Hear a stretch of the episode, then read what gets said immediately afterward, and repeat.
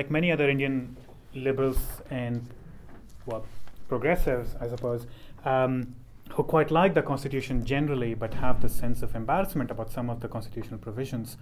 Uh, most, most, most of these uh, embarrassing provisions are found in the Directive Principles chapter. Uh, and I'll, I'll, come to, for those of you who are unfamiliar with the background, what, what directive principles are.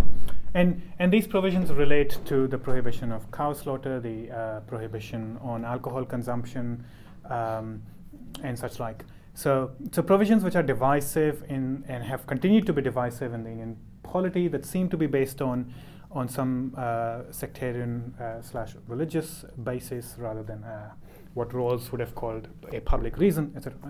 So that that got me going, and I and I started looking at the debates of the Constituent Assembly to figure out the purposes behind putting these provisions into the Constitution. And the conclusion that I reached was that these provisions, rather than being constitutional embarrassments, are in fact constitutional triumphs. Now, um, that is what I hope to uh, explain to you today in, in the next uh, 40 minutes or so. So, so here is a problem for all constitution makers, which is that uh, constitutions tend to be aspirationally enduring.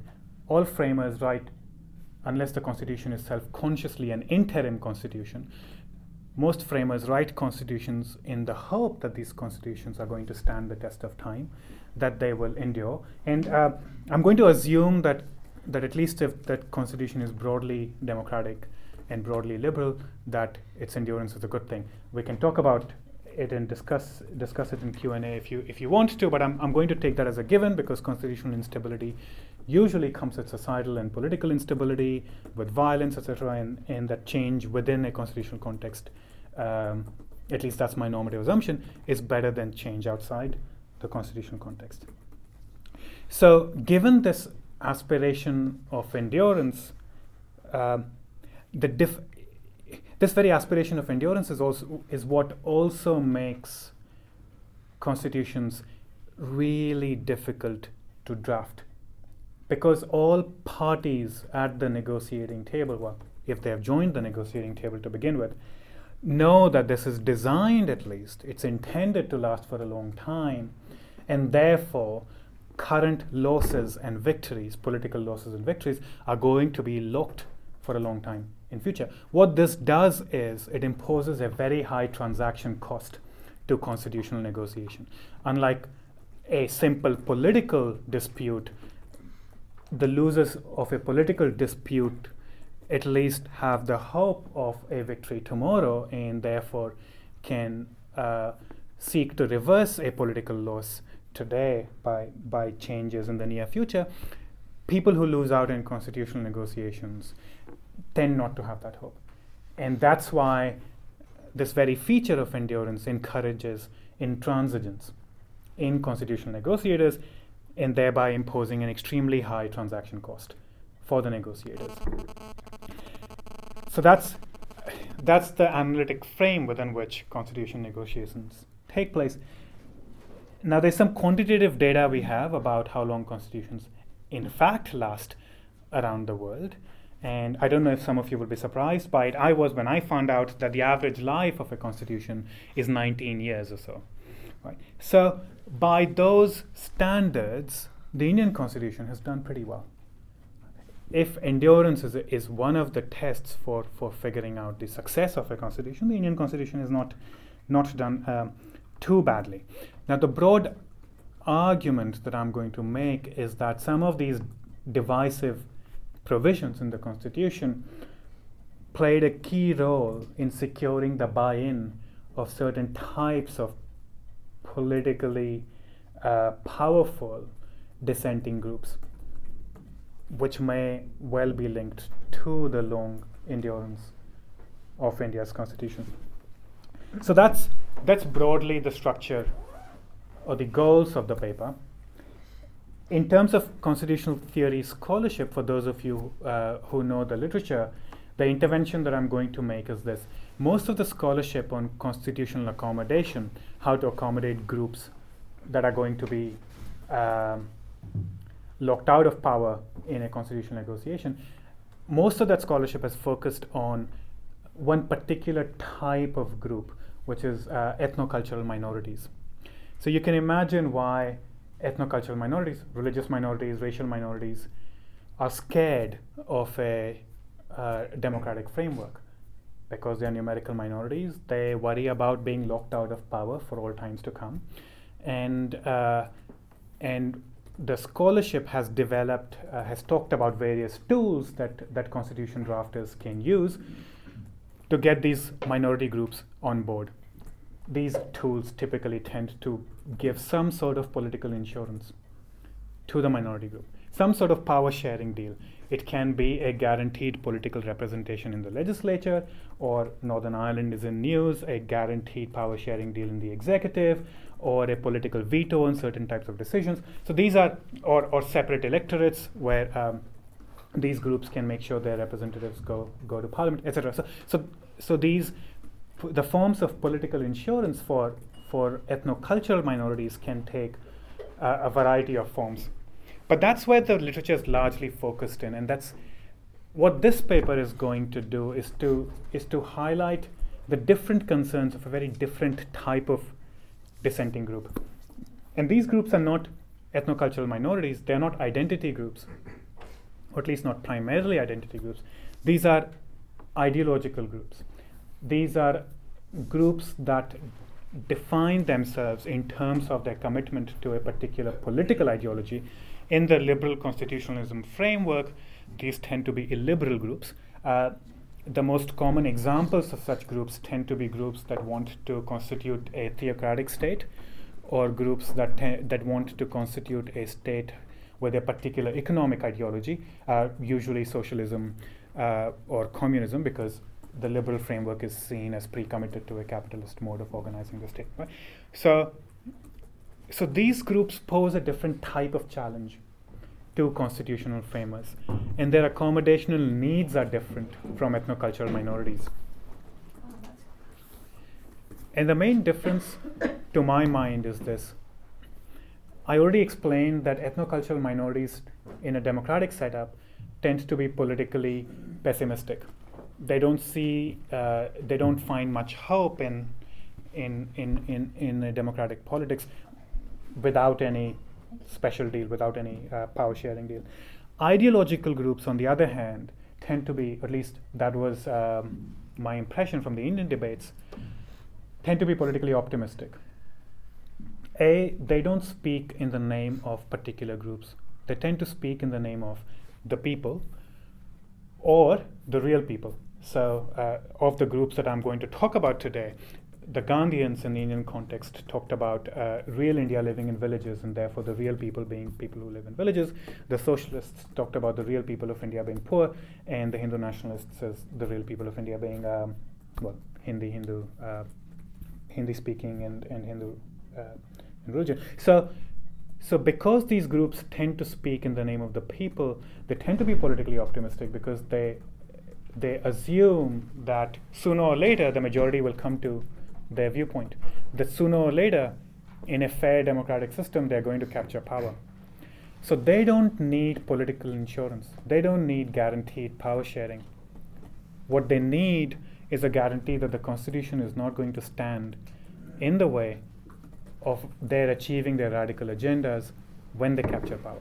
So that's that's the analytic frame.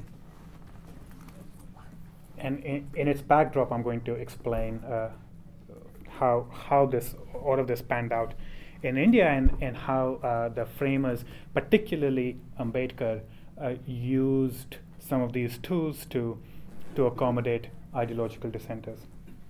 So, so the story.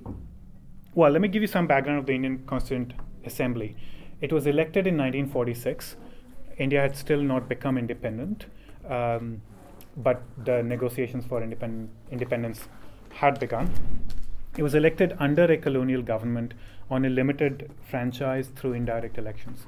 So the legitimacy, the democratic legitimacy of the assembly was was under serious challenge, and the socialists, the Socialist Party, actually boycotted the assembly because it wasn't elected on universal franchise. the Congress, in part because of the questionable legitimacy of the assembly, and in part because of its own uh, enlightened leadership, adopted a policy of uh, political accommodation uh, of its opponents, of its political opponents. So it invited people like uh, Ambedkar himself, but a lot of people representing the whole spectrum of uh, Indian political uh, scene uh, to to join the assembly on its own ticket. The Muslim League had walked, de- decided not to join the assembly to begin with, and for the f- f- for the first year or so of its functioning, the assembly did not really do any real work in the hope, holding out hope that the league will come back, uh, and the assembly did not want to present the league with fait accompli because that would complicate matters. Only after partition uh, hap- or partition is determined that um, the assembly starts doing real work with, with the rump of the Muslim League that, that stays behind in the country. A draft, so various subcommittees of, of the assembly work on different chapters of the Constitution, the Fundamental Rights Committee, the Minorities uh, Committee on Federalism, etc. And they present their report to the drafting committee, whose chairperson was uh, Dr. Ambedkar. The drafting committee releases a a very a draft constitution in February of 1948, uh, and this is a largely liberal and democratic constitution. The constitution remains in the public domain for most of 1948. Uh, the assembly stopped meeting in January. There's a long uh, period of recess, and the assembly meets again in November 1948 to discuss the draft constitution. So the draft constitution has been in the public domain for about 10 months or so, or maybe a little less than that. So, so that's sort of where our story starts, 4th of November 1948, when Dr. Ambedkar moves a motion regarding the draft constitution. And this is sort of midpoint in the working of, of the drafting of the Constituent Assembly. Now, as soon as he gives his speech introducing the draft constitution and inviting the assembly to endorse it, it becomes amply clear that there are three very powerful, vociferous groups which are not happy, which give an extremely hostile reception to the draft constitution. In these groups, well,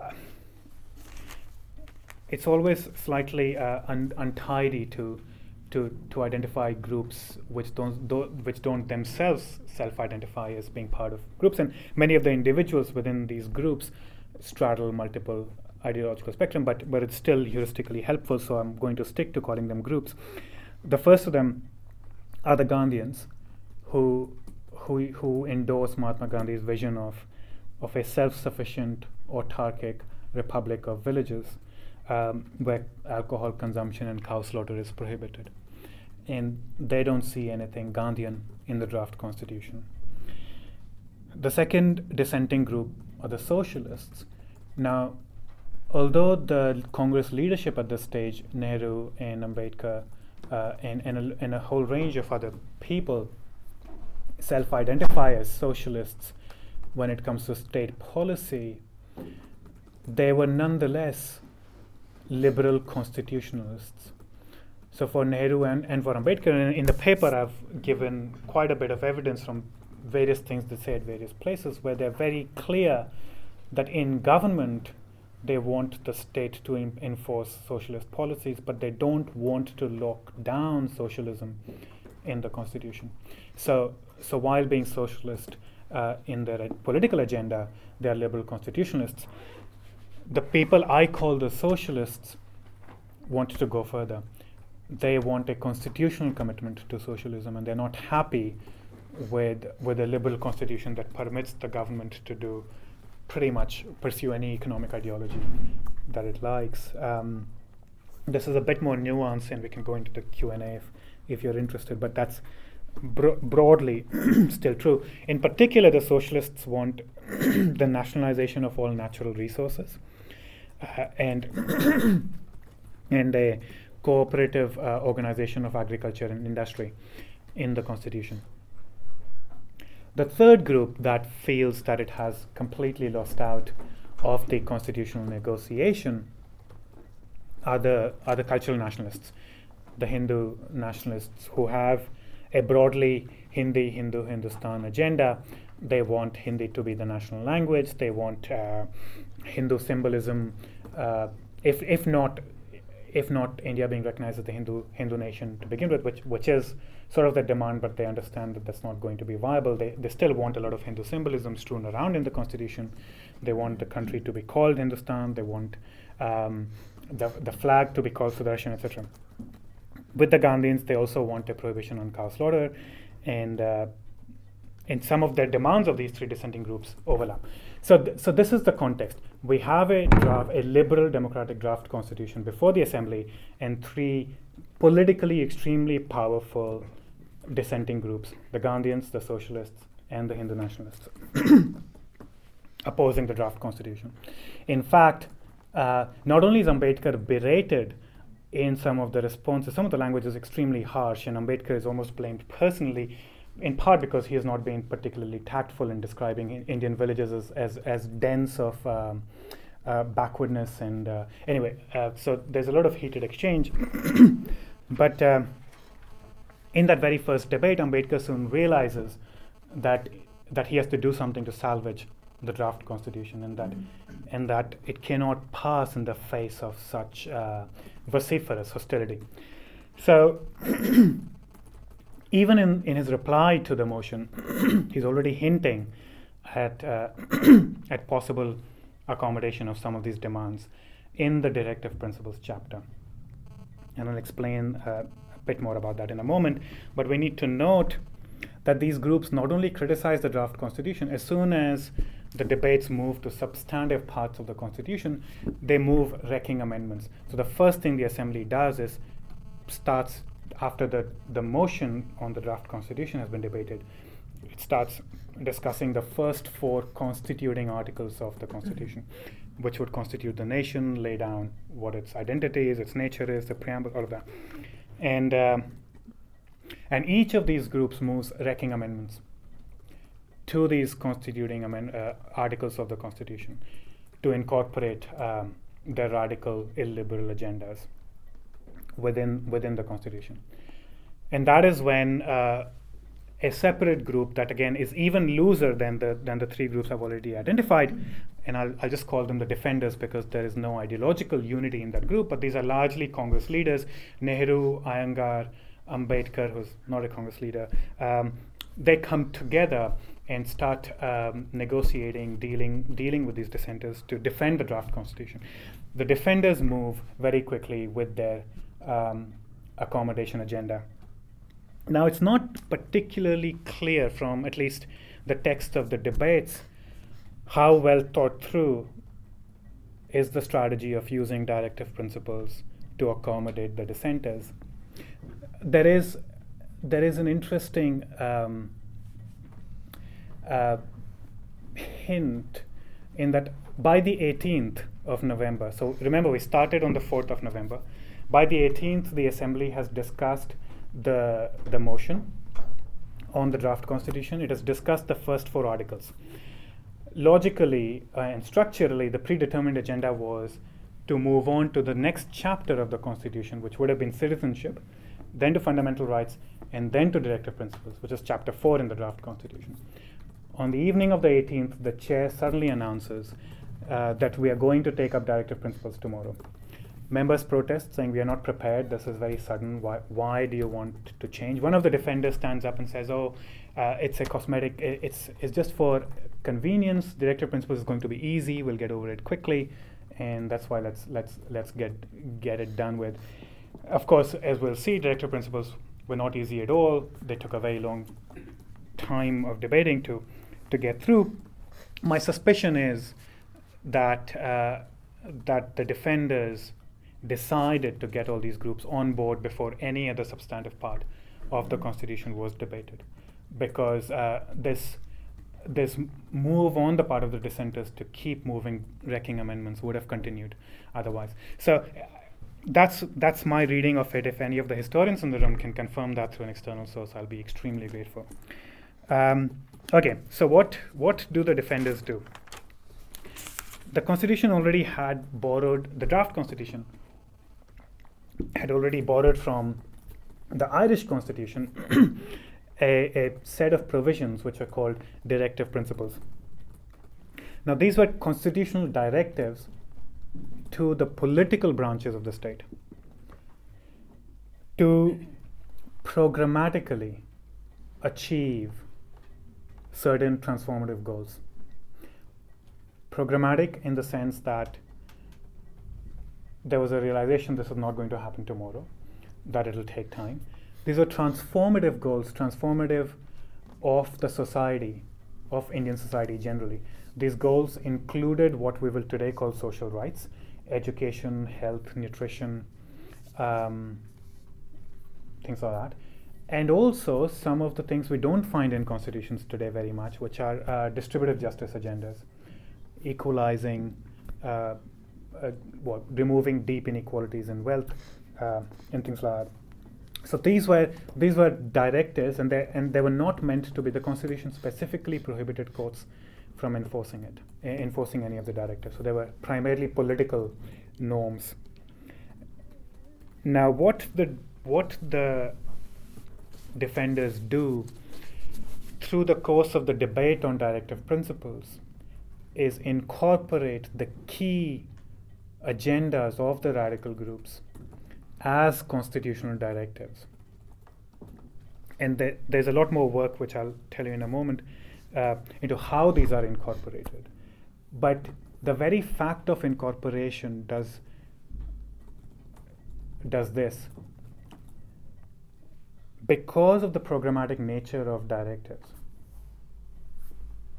they incrementalize these agendas. Now, I'm using the word incremental in a technical sense. In the scholarship, constitutional incrementalism is jargon and it, it is meant to signify the idea of deferring particularly contentious issues from the current moment to the future and from constitutional to political resolution. So it's it's a way of reducing the transaction cost while framing the Constitution.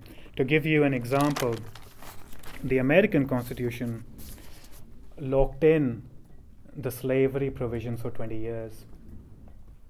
So that is a form of incrementalism where the framers say, this is too divisive. If we try to resolve it now, the whole project uh, will come apart because we just simply cannot agree let's agree to do nothing for 20 years. And then we can resolve it. Hopefully, the constitution would have taken roots by then. Uh, and anyway, as, as, as I started by saying, political resolutions are more easily reversible than constitutional resolutions. So the transaction cost for a political resolution is lower. So, so incrementalism moves the decision to the future and to pol- and the political domain from the constitutional domain. So directive principles became a tool of moving some of these agendas to the future and to political domains, to the Hindu nationalists demanding a prohibition on cow slaughter by making by incorporating a directive asking the state to endeavor to prohibit the slaughter of cows, the constitution does not decide the question. The advocates still need to win elections and still need to convince legislatures and enact laws to do so. So so that was that was the first thing that these uh, that that incorporating them in the directives did. The second thing that and this is primarily Ambedkar's uh, work. The second thing he does is he also contains the radical agendas as he constitutionalizes them. So the very texts that he accepts, it's a very lawyerly exercise that he embarks upon. But at each stage, he's trying to accept the most defanged, the most de radicalized, the most diluted version of the radical agendas. And it's fascinating to read the assembly reports where the previous day there has been this vociferous argument and no agreement has been reached. Next morning, people come to the table, and, and one, one of the Gandhians will stand up and say, Oh, um, last evening I've reached a deal with Dr. Ambedkar on this formula. Right? And the formula is, is again the most uh, one. Now, the assembly always accepts everything that Ambedkar accepts, at least in these negotiations. So he, he brings a huge amount of personal credibility for the majority in the assembly. But there were three particular tools, three particular containment tools that he uses in de radicalizing these agendas. The first was that of dilution, just diluting the radical demand. So this, this is most evident in the, in the decentralization demand of the Gandhians, where they wanted uh, self sufficient, self governing village republics. The directive that Ambedkar agreed to ha- says nothing of self sufficiency, only self government. So he, he, he reaches out to the most moderate of the radicals, strikes a deal outside the assembly, and preempts other groups by getting uh, that particular moderate version accepted by the majority. The second, and I think the most interesting containment tool that he uses, um, is what I've labeled instantiation. So, although the cow slaughter directive makes it to the constitutional text, it's not a self standing directive. The formula that Ambedkar agrees to is to make the state's duty to, to secure the prohibition of cows an instance of its general duty to organize agriculture on scientific lines. So the directive reads the state shall endeavor to organize uh, agriculture and animal husbandry on scientific lines, and in particular, shall seek to secure the prohibition on the slaughter of cows. Same with uh, alcohol consumption. The state shall endeavor to raise the levels of health and nutrition for, for the population at large, and in particular, seek to prohibit the consumption of alcohol. Right? What he's doing through instantiation is leaving only the general first part of the provision as the as the controlling provision for that directive. Even to this date, cow slaughter advocates, at least in the public arena, at least in courts and in legislatures, have only one argument left: some pseudo scientific line about the value of cow for agriculture no other argument is is constitutionally available to uh, certainly no sectarian argument is constitutionally available to these groups. The third thing that we see uh, in the language directive, a lot of people reading the Indi- Indian Constitution don't realize that there are directive principles outside Part 4 of the Constitution. One of the examples is um, is the language directive in Article 351 of the Constitution, one of the one of the key demands of the Hindu nationalists was Hindi as the official language, uh, and some of the more secular uh, framers wanted Hindustani, which was a mixture of Hindi and Urdu, to be to be sort of the main language um, of the group because it's spoken by both Hindus and Muslims. So the directive in Article 351 calls upon the state to develop Hindi by borrowing from Hindustani. So it qualifies, it, it still gives primacy to Hindi to satisfy the Hindu nationalists, but then requires the state to to grow Hindi, to develop Hindi by using by by by borrowing from from Hindustani. So so these are the various containment tools that um, that the framers use while incrementalizing the radical agendas. Now, now, why, why would this satisfy the dissenters? It obviously did not satisfy them to the extent that they wanted. They, uh, they wanted their agendas to be enacted by the Constitution. That doesn't happen. And still,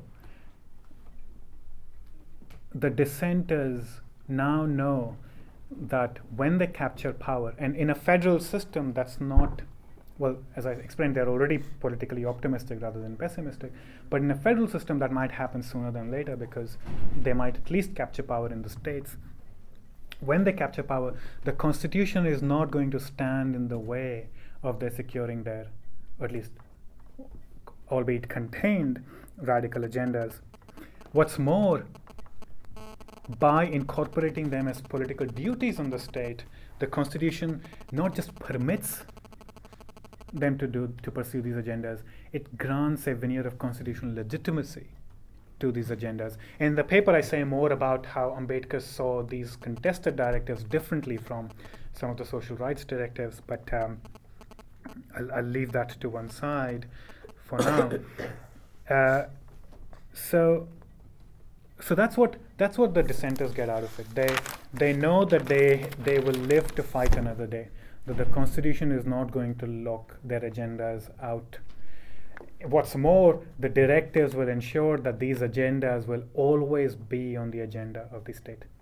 That that the opposite party will not. Um, why did um, the liberals accept it? Well, the first the prize for the liberals is that all these groups sign up to the draft constitution, which remember is still largely liberal and democratic. In fact, if you read the debate on the final day of the constitution in 1949, representatives of all the three dissenting groups point to the directives, point to these directives, and say that is the reason why they're accepting this flawed constitution. Right? So, so the main task of getting a broad consensus around the constitutional document is achieved. Secondly, uh, well, because it was contained, they thought, well, at least the price they are paying is less. Third, it's incrementalized for both groups. So the liberals and the progressives will live another day. They can still fight these agendas politically in elections, and, and the history of, of India since election, independence bears out the, the fact that the Constitution does not settle these questions. They're still politically quite divisive. And finally, so I've called this, this type of accommodation expressive accommodation. Uh, the Constitution acknowledges expressively the radical agendas of these groups, but it's calibrated expressive accommodation. So, what is the other expressive space in the Constitution? Most famously, it is the preamble of a Constitution. You know, the American Constitution famously made the phrase "We the people" so famous, in, and and it's people look to the preamble to find the identity of the nation, of the state that is being constituted. Right?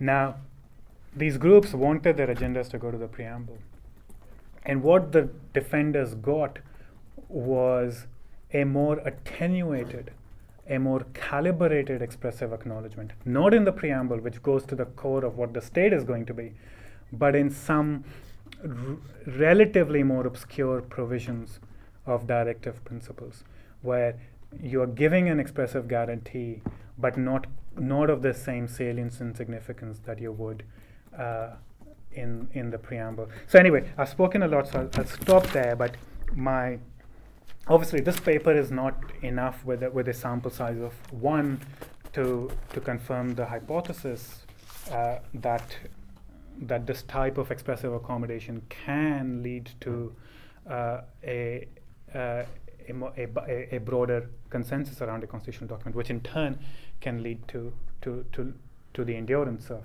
of national constitutions. But my hunch is that, that part of the success, part of the endurance of India's constitution might well lie in in the broad uh, consensus that was secured using directive principles at the framing. Thank you.